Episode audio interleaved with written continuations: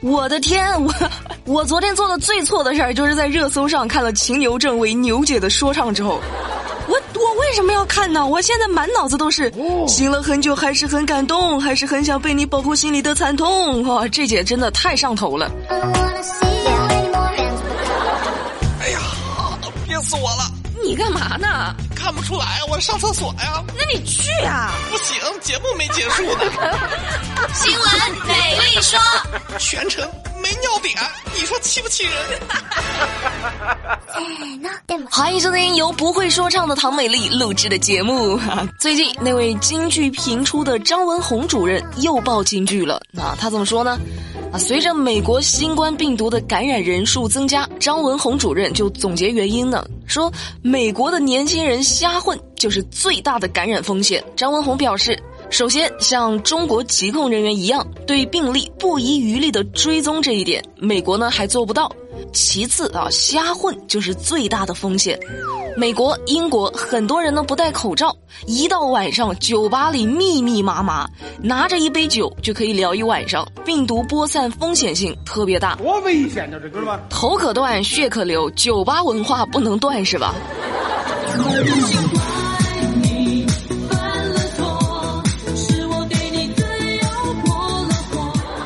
各位精神小伙呀，啥时候了？放下手中聚会的酒杯吧，好吗？不然都不是青春献给小酒桌了，到时候是生命献给杯中酒了，知道吗？不行不行不行不行不行！要注意防护啊，听指挥，这一点呢很重要啊。但是各位国际友人啊，防护也要讲究方式方法。三月二十三号，在英国呢，有一位姐姐啊，因为害怕接触病毒，就用上了一件神奇的道具。充气球，就是可以把人装进去那么大的充气球。这位姐姐呢，就钻进了气球里。钻进气球里之后，她怎么行动呢？啊，通过滚动球体来移动，然后就指挥旁边的朋友帮她拿取货架上的物品，并且时不时的为她的球擦拭清洁。高，实在是高。不是，你都就这么害怕病毒了，干啥还非得出去逛超市呢？啊，他就说了。我呀，是因为非常害怕病毒才这样做的。最后，工作人员呢也十分礼貌的将他请出了超市。唉，这个剧情啊有点熟悉啊，就想起了之前穿玩偶服出门的朋友。明明一个口罩就解决了就 OK 的事儿，你你干啥非得整这么麻烦呢？干嘛呢？干嘛呢？不过啊，就算是戴了口罩，咱们能少出门呢，或者不出门的，就别老往外跑了啊。你看，人家意大利都开始实行出行限号了。最近，意大利的一些地区呢，为了遏制疫情，采取更严措施。怎么回事呢？就是按照姓氏首字母的顺序外出购物。比如说，你的姓氏呢是 A 或者 B 开头的居民，可以在周一外出购物；以 C 和 D 开头的居民，在周二才能够外出购物。以此类推啊，每户每次只能有一个人外出购物。嗯，想法倒是个好想法啊，但是你说按照字母顺序出门，那那些叫安东尼、爱丽丝的朋友们就表示没有压力啊，哈。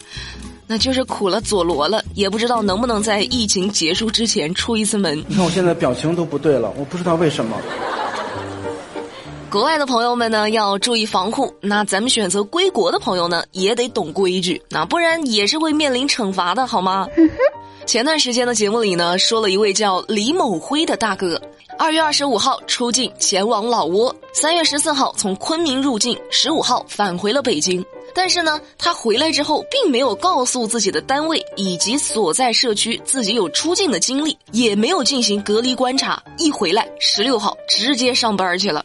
目前，李某辉呢正在集中隔离点接受医学观察，核酸检测也出来了，是阴性。相关的密切接触人员呢正在进行居家观察。那针对李某辉拒不执行紧急状态下的决定的行为。三月二十五号，顺义公安分局就依据《中华人民共和国治安管理处罚法》规定，那对李某辉做出了行政拘留的处罚。等到通过医学观察之后，立即执行。谁能比我贱？哎，我怎么说你呢？爱上班，放不下工作啊，是好事儿，是一种有责任心的表现，对不对？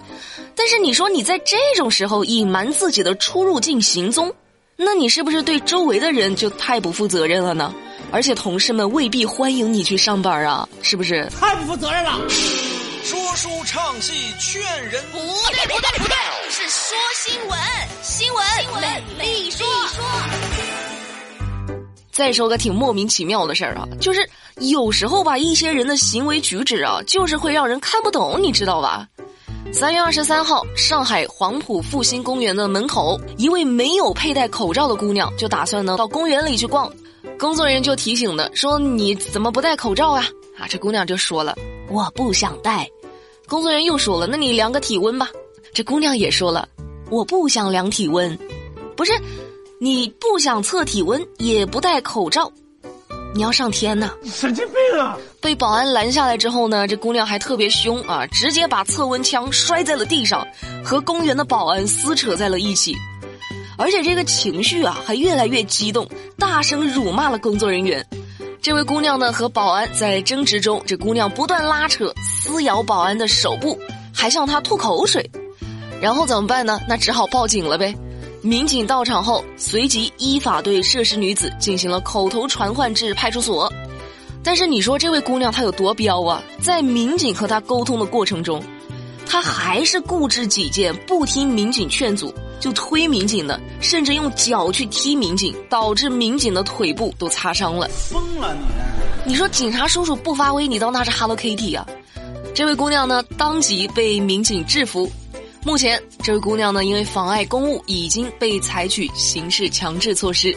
唉，我总感觉这个口罩对你来说，就是除了预防病毒啊，它是不是也就是能够预防，就是对汪汪汪咬人呢？不是，就是你那个对，差不多就这意思啊。对民警拳打脚踢的，你干啥？耍武功啊？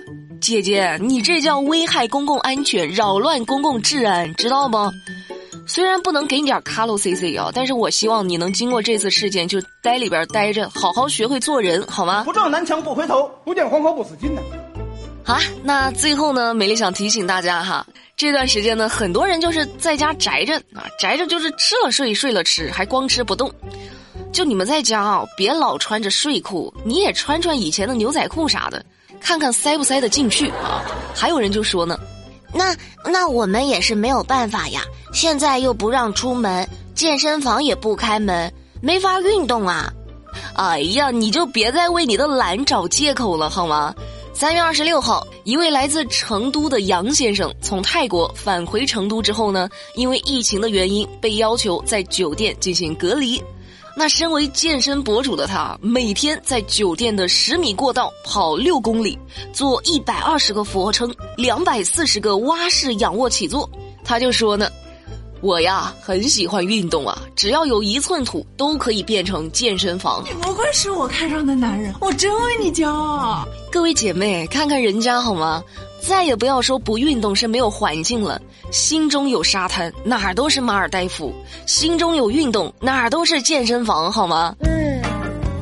增强运动哈，可以增强免疫力；那补充维生素呢，也可以提高抵抗力。啊，不是有句话说，一天一个苹果，药房医生远离我。